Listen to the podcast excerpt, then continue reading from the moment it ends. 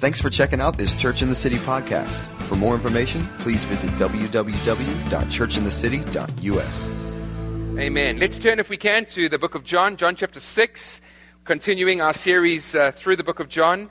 And uh, we're going to be picking up uh, specifically on the text in the middle of chapter 6, starting in verse 14, the passage that deals with Jesus miraculously walking on water. Um, over the last uh, kind of 20 years or so, I've had my fair share of encounters with uh, crazy storms. I remember once when I was uh, a senior in high school playing in a golf tournament in an area called Crichton, which Stephen will probably remember. Um, and uh, we, we, we went down there on the Friday. It started to rain um, prior to the golf tournament, big, big golf tournament that was happening. And my friend who was from the area, it's a farming area, says to me, Steve, don't worry, it never rains in Crichton this time of year. Totally fine. So wake up the next morning. Not only is it raining, it's absolute deluge. And we end up playing in this pouring rain.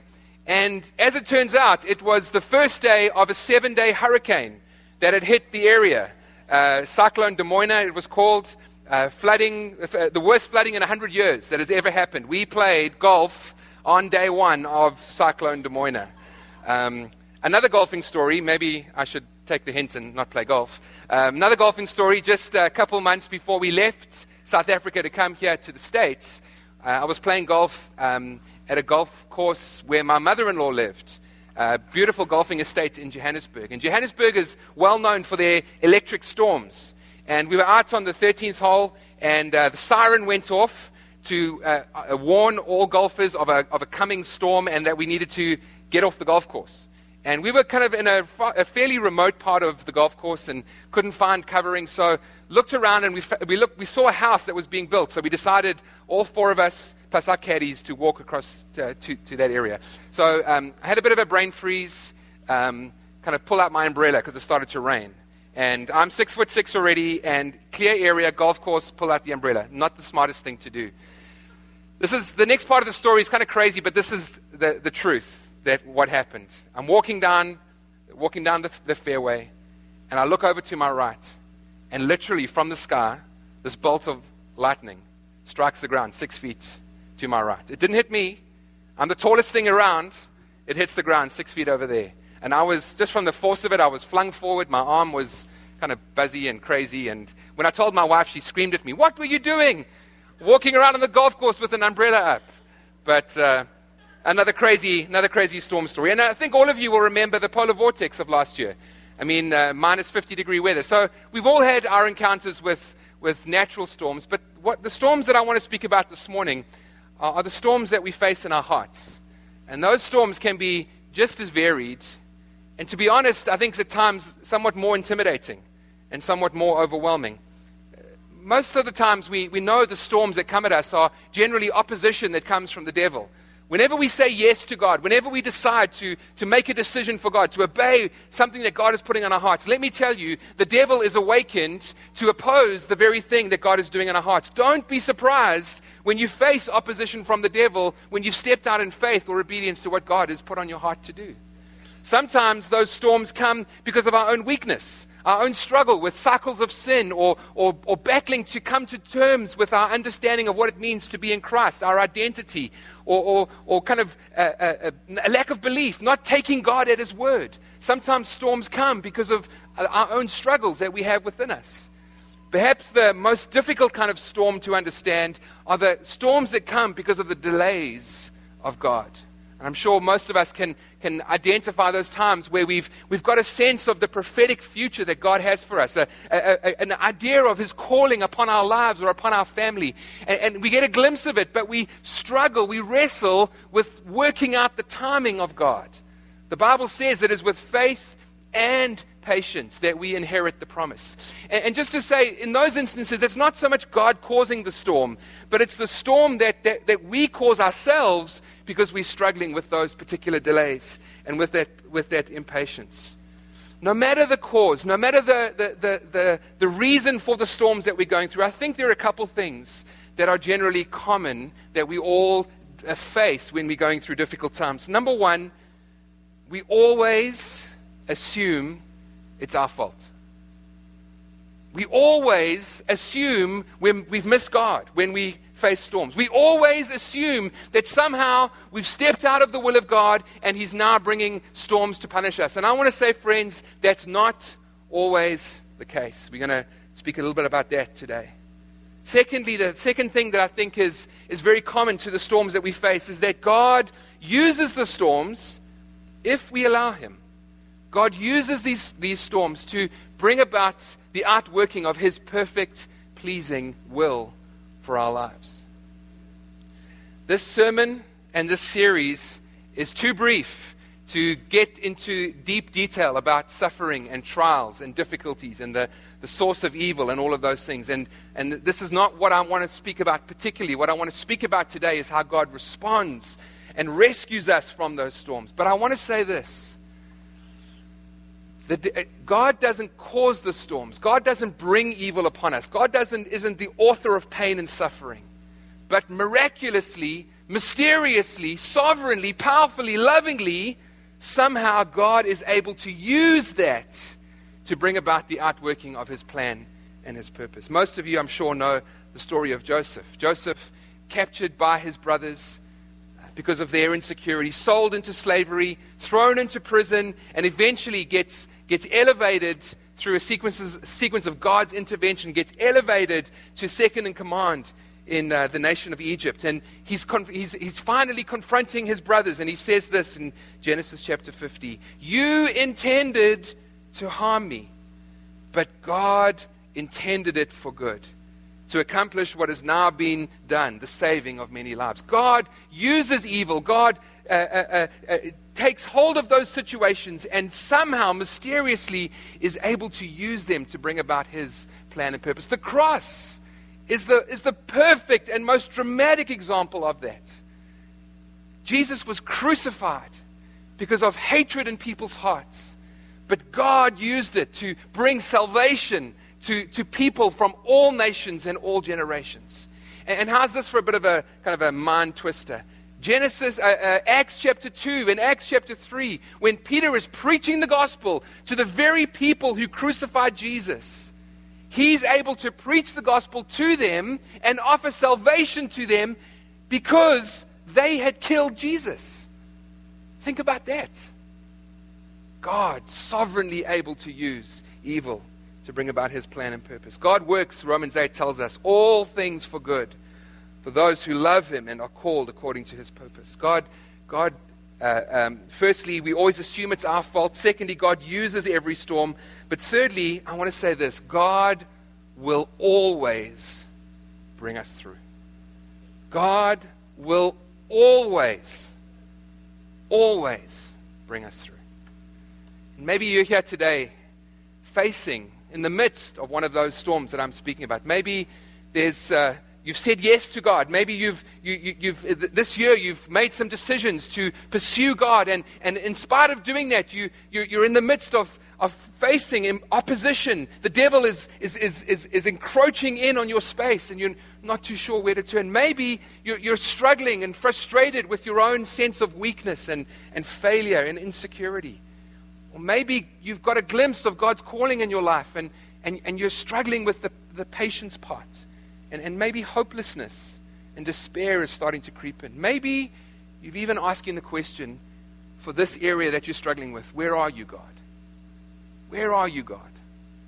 Why aren't you giving, giving me breakthrough? Why aren't you showing yourself to be faithful and strong and true as your word says? Well, this morning we're going to look at this passage in John chapter 6. And we're going to learn that Jesus teaches us something new about God that He is the one who calms the roaring seas, He is the one who stills the storm. Let's read from verse 14 together in John chapter 6. After the people saw the miraculous sign that Jesus did, this is referring to the feeding of the 5,000. The, that's the context of this particular passage. Jesus has just miraculously fed 5,000 men most commentators agree that it's closer to probably 18 to 20,000 people, uh, men, women, and children.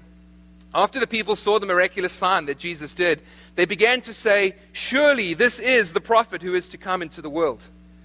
Jesus, knowing that they intended to come and make him king by force, withdrew again to a mountain by himself. And just to quickly add, in Matthew 14 and Mark chapter 6, both passages deal with the same event, give us a little bit more detail of some of the instances of what was taking place. Both Matthew 14 and Mark 6 mention the fact that Jesus went away to a mountainside to specifically go and pray.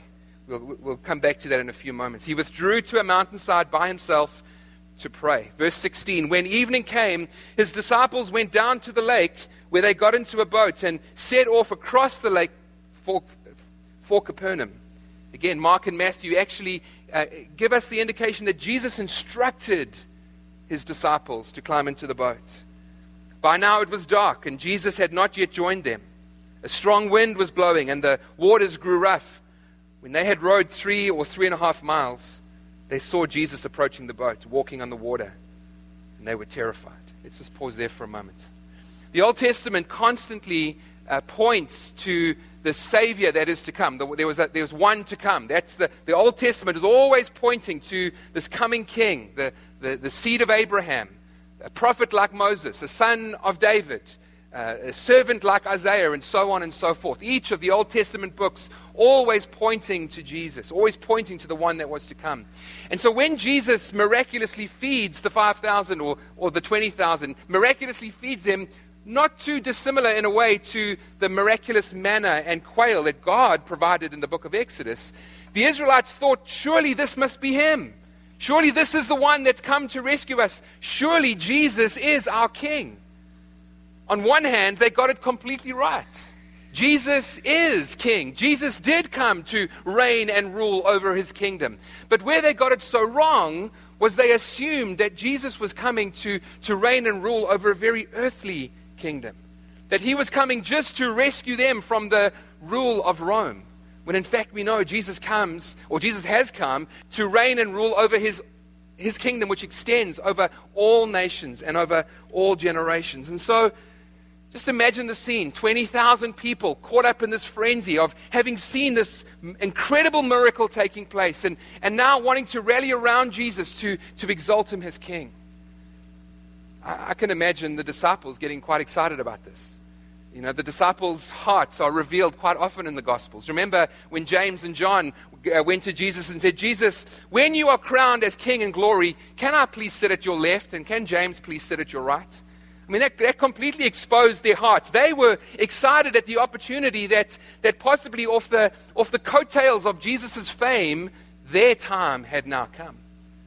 And I love Jesus' response. He would not allow fame and the accolade of man to, dis- to distract them from the purpose of God. Let me tell you, friends, fame and man's praise is a very dangerous thing. I'm not saying we don't honor one another. I'm not saying we don't, we, we don't speak well of each other and encourage each other. But if we're living for the praise of man, let me tell you, we're going to get distracted from the purpose of God. Jesus actually says in John chapter 12 about the Jewish leaders who believed in them. It says they, they loved, they, they, they couldn't put their faith in Jesus. Why? Because they loved praise from men more than they loved praise from God. John chapter 5, Jesus says something very similar. He says, How can you believe me? How can you trust me if you accept or desire praise from one another, yet make no effort to obtain praise that comes from God? What Jesus was doing in that moment when he insisted that his disciples climb into the boat and go on to the other side was he was saying this It is more dangerous for you to remain here on the shore and be caught up in the accolades and praise of man than to climb into a boat and face the dangers of, of crossing the Sea of Galilee in the middle of the night. I love that response. And then, verse 17 through 19, the, uh, uh, John begins to describe the plight of the disciples. And I think if, as we go through these three verses, I want you to think about the situation that you're perhaps facing right now. And I think this probably aptly describes some of the struggles and some of the difficulties that we might be facing. Verse 19 says, When they had rowed three or three and a half miles, they were a considerable distance from the shore. Mark 6 actually says they were right in the middle of the lake. When they were three to three and a half miles away from the shore, they were hit by a storm. There was no easy fix, there was no simple solution. They couldn't just quickly turn around and kind of help themselves out of, out, of this particular uh, circumstance that they were in. Does that perhaps describe the storm that you might be facing? You're kind of asking God, God, I, am so deep in this. I have, I have nowhere to turn. And, and as counterintuitive as this is going to sound, I want to say perhaps that actually might be the best place for you to be. For this reason. What can you learn about yourself? And what can you learn, more importantly, about God? If a little bit of self help and a street smarts can get you out of the situation. One of the main reasons, and we're going to see this at the end of the sermon, one of the main reasons, why, one of the main things that God does through storms is He reveals aspects of His character that we did not already know. He wants to show Himself faithful. He wants to show Himself as the one who can rescue us. God is not impressed with your street smarts. God is not impressed with your human effort. God is not impressed with your attempts to rescue yourself. Let Him rescue you, let Him bring deliverance. Verse 18 says, A strong wind was blowing, and the waters grew rough. Matthew 14, he actually describes this. He says, The boat was buffeted. That word buffeted means to be beaten, means to be battered, even means to be tormented. They were being tormented by the waves. And friends, that's often what happens. That's often what it feels like, I think, when we face storms. And the devil begins to see this as an opportunity begin, to begin to lie to us and to begin to torment us with condemnation and accusation and lies about what God is or isn't doing in that situation. Can I say, friends, it is so vital when we go through storms to guard our hearts. Because if we don't guard our hearts, the storms that we're facing on the outside will very quickly start taking root in our hearts. If you were the Son of God, if you were a daughter of God like you say you were, do you think God would really allow this to happen to you? Don't begin to cry out to Him. It's not going to help. He's forgotten you.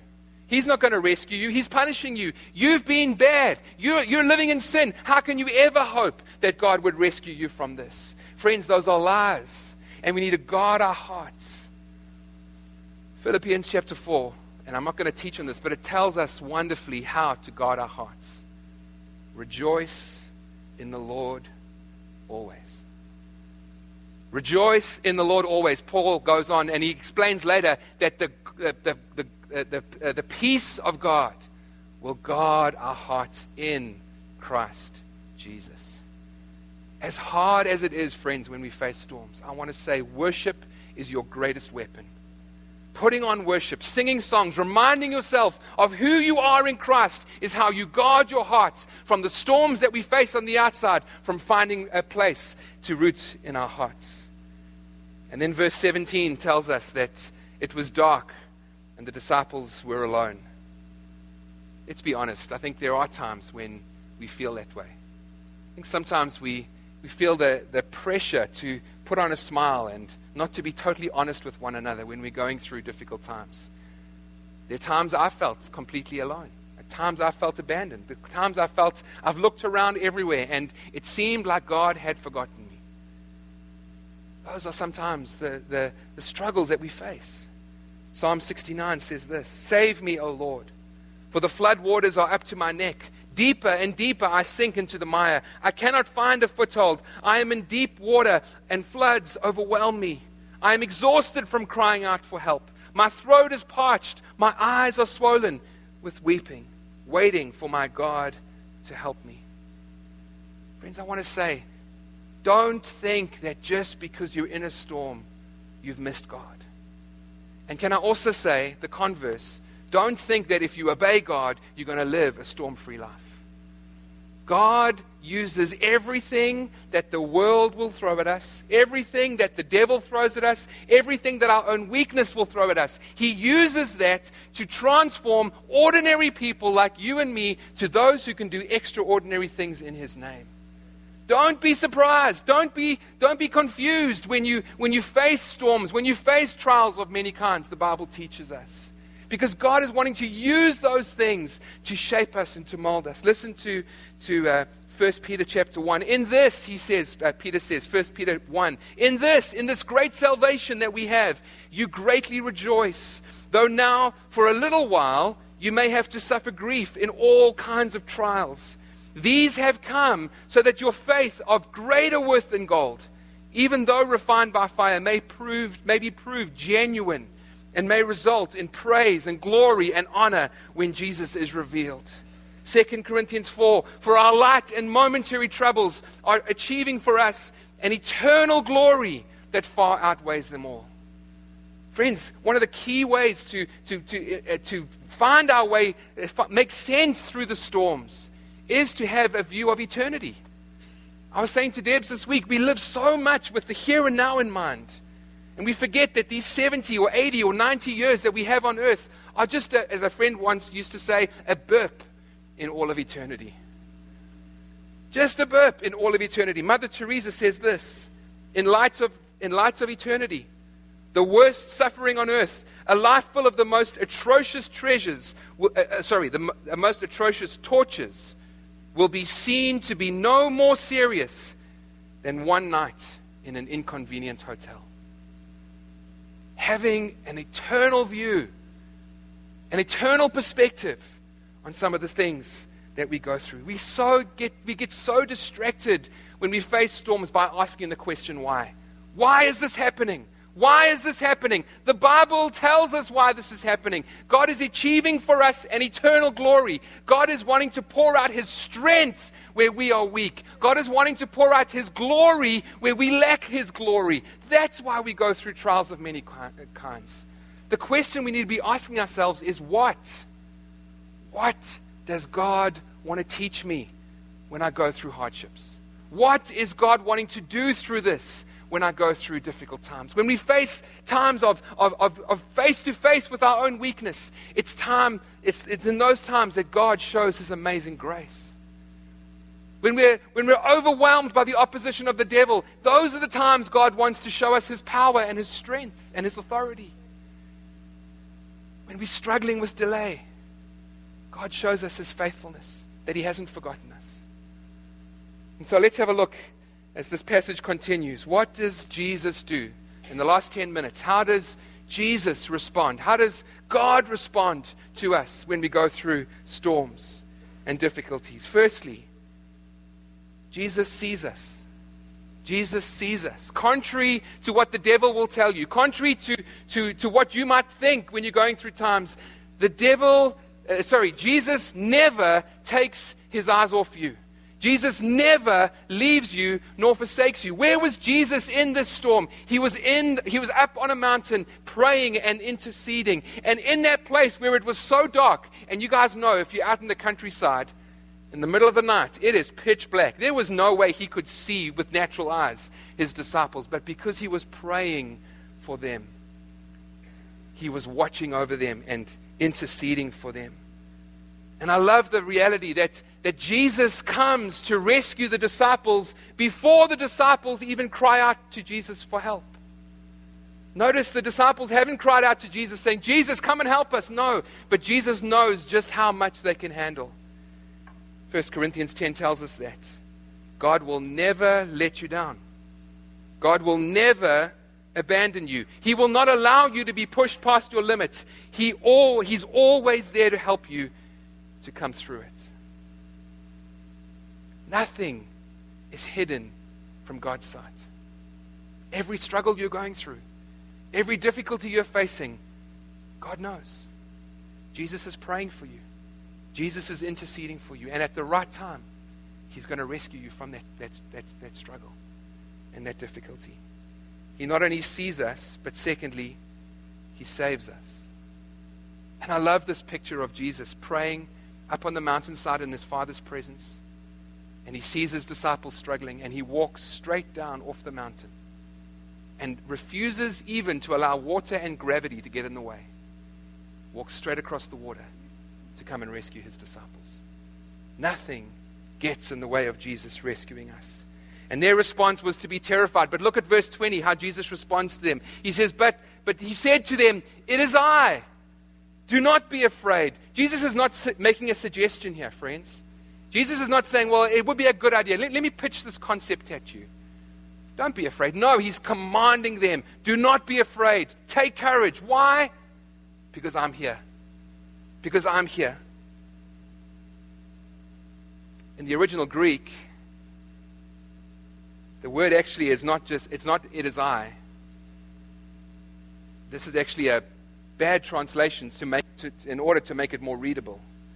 What Jesus is actually saying is this do not be afraid, take courage. I am. In other words, do not be afraid, take courage. The I am is here. That's what Jesus is actually saying. And you'll, most of you will know the I am is the name God gives himself. It's the way that God reveals himself.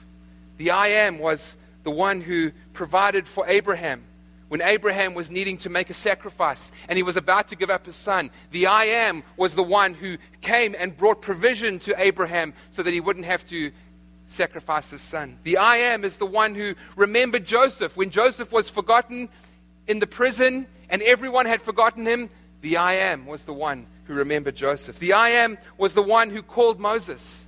As insecure and as uncertain and as, as, as, forgotten as Moses felt, the I am was the one who stepped into his life and called him and placed him into an incredible calling and destiny. The I am was the one who delivered the nation of Israel from the most powerful, oppressive force on the planet, the nation of Egypt. The I am was the one who delivered them. The I am was the one who anointed Isaiah for the calling and destiny on his life. The I am was the one who rescued Daniel from the lion's den. The I am was the one who restored Peter after Peter had denied Jesus three times. The I am spoke life into his heart and restored him. And the I am was the one who saved Paul, the most ardent, the most uh, violent uh, man who opposed the gospel. The I am stepped into his life and rescued him. So this morning, I want to ask do you need provision in your life, just like Abraham does or did? Do you feel forgotten, like Joseph? Do you feel inadequate for the call, like Moses? Do you need deliverance from oppression, just like Israel did? Do you need an anointing for the task, like Isaiah? Do you need to be rescued from trouble, just like Daniel? Or do you need to be forgiven and restored, like Peter? Or do you need to be rescued from your own self importance and self reliance like, like Paul? Jesus didn't come to his disciples and say, Don't worry, the I was is now here. He didn't come and say, Don't worry, the I will one day be is here. He said to him, The I am is here. The same yesterday, the same today, and the same forever. I want to ask you to do something a little bit strange. But I want to ask you right now to remember a storm, not the storm that you might be facing right now, but a storm from the past. I want you to remember a storm from the past where God showed himself faithful and true. I want you to remember a time where you felt opposed and God delivered you, where you felt abandoned and God remembered you, where you felt weak in your own ability and God called you. Can you think of a time like that? Well, friends, God allows us to go through those things and shows himself faithful in those moments so that we can remember it and, and stand firm on his word in the struggles you face right now. Why? Because he's the same yesterday, today, and forever. The God that rescued you from that struggle, whatever it is, is the same God who's able to rescue you from this storm that you find yourself in. He is the same yesterday, today, and forever. He sees us, He saves us and then finally, lastly, we see Him. We see a revelation of God through these storms like we've never seen Him before. In verse 21, then they were willing to take Him into the boat, and immediately the boat reached the shore where they were heading. I love the way Matthew and Mark put it. Listen to this. Then Jesus climbed into the boat with them, and the wind died down. They were completely amazed, and they worshiped Him, saying, Truly, you are the Son of God. By calming their storm, Jesus was showing himself to be God to his disciples. Why? Because they knew the Old Testament. They fully expected God to be able to calm the storms. The Psalms are full of verses where God repeatedly is, is, is, is exalted as the one who calms the storms. Psalm 65, O God, our Savior, who stills the roaring seas. Psalms 89, when the waves mount up, you still them. Psalm 107 You still the storm to a whisper. Friends, as, diffi- as, as, as difficult and as hard and as much of a struggle as those storms are, let me tell you, we get to see God in ways we've never seen Him before. That's the beautiful truth of John chapter 6.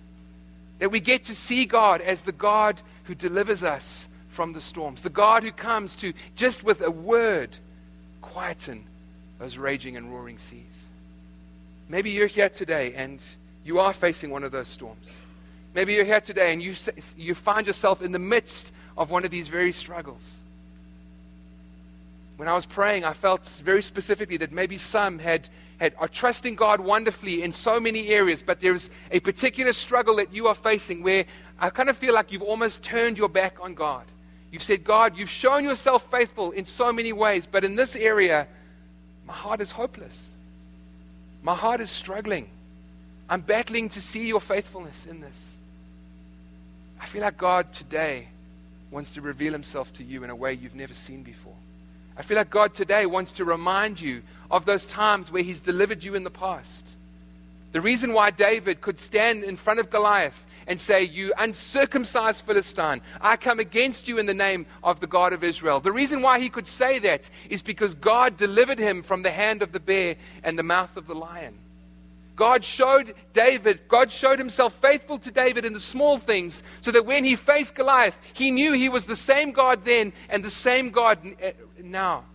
And I want to say, friends, no matter what the devil would say to you, the struggle that God has brought you through in the past, he is the same God and is able to deliver you now.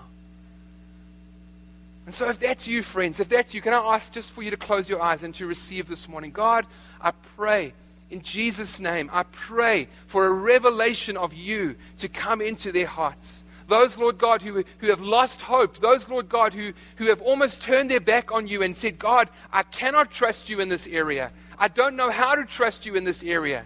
Father, I thank you that your response to them is not judgment and condemnation. I thank you, Lord God, that you love them passionately and dearly. And, and Lord, right now, I, with, with the authority of the name of Jesus, I come against the, those accusations and those lies that the devil has sown into their hearts. And, and, I speak death to those seeds that are lying in people's hearts, trying to take root, to twist and to harden their hearts to you, Father. I pray in Jesus' name that those, even if, even if hopelessness has taken root, I pray in Jesus' name, Lord, that you would reach into their hearts even now and rip out those roots of hard heartedness, rip out those roots of hopelessness, Lord. They are not from you. Father, I pray. Lord, that beautiful scripture that we read on, on Wednesday nights out of um, Ezekiel 47, the, the river of God bringing healing to the nations. I pray, Lord, would you just flow through and upon and in those people right now, Lord. And where there is, where, where there is tenderness in their hearts, where there is hopelessness in their hearts, where there is fear in their hearts or anxiety, Lord, would you bring just that healing self that your river is? Just restore their hearts. Just heal their hearts. Fill their hearts with your love, Lord. I pray, Father, for, for a revelation of you in this. Lord, we can pray for breakthrough. We can pray for the calming of the storm. And Lord, I trust that we will have time to do that. But Lord, most importantly, I pray for people's eyes to be opened to the reality of who you are. The picture that the devil has, has, has, has sold them Lord, let that God come crash, crashing down. Let that image be destroyed right now in Jesus' name. And let the, tr- the truth and the reality of who you are, Lord, let that be elevated. Show us your glory, Jesus. In the midst of our struggles, show us your strength. In the midst of our weakness, Jesus, show us your power. In the midst of opposition, Jesus, show your power and your authority. In the midst of our own failures, Lord God, show us your grace. Oh, Father, I pray. I pray for breakthrough. I pray for healing. I pray for, for, for hope. For hope, Lord. I pray for heads to be turned back to you, for eyes to be fixed back on you, Jesus, for hearts to be, to be yielded and surrendered again to you, Jesus. Would you come and do that, Lord? I pray. Just before we finish praying, can I just ask you to keep your eyes closed? Perhaps you're here today and you don't know Jesus as Lord and Savior. I want to say today is the day for salvation. Today is the day that God, uh, as He has before, but continues to offer you the invitation of receiving His Son, the gift of the Son, the gift of Jesus, to come into your hearts and to be your Lord and to be your Savior. You might not fully understand that, but perhaps there's just this yearning in your hearts. Perhaps your heart is beating fast and you, you're saying, Steve, I, I don't understand it all, but, but, but how do I get to know him? How do I receive him? How do I make him my Savior and Lord? I want to say it simply by saying, Jesus, I trust in you. I, I take the faith and the effort that I, that, that I focused in on myself, and I, and I trust in you, Jesus. I trust that you died for me. I trust that you have, have cleansed my sins. And I invite you to come into my heart. Is that you today? Can, can, can I invite you right now, right where you're seated, just to open your hearts and say, Jesus, would you come in? Would you come into my life? Would you come and be my Lord and Savior? I receive you today as my Lord. If you've prayed that prayer, I would love to meet you afterwards. Chris would love to meet you afterwards. Any of the prayer team that are going to be up here, please come and introduce yourself. And we'd love to pray with you and, and just kind of ask for God to just radically touch you in a powerful way this morning. Lord Jesus, heal our hearts. We, we want to trust you in the good times and in the difficult times. We want to know you in a deeper, more profound, more meaningful way. And we thank you, Lord, that you are so Lord, you are so King, that you are able to use even the most difficult times for, for our best, for, our, for your will to be outworked in our lives. We trust you, Jesus. We trust you with everything that we have. And we ask this in Jesus' name. Amen.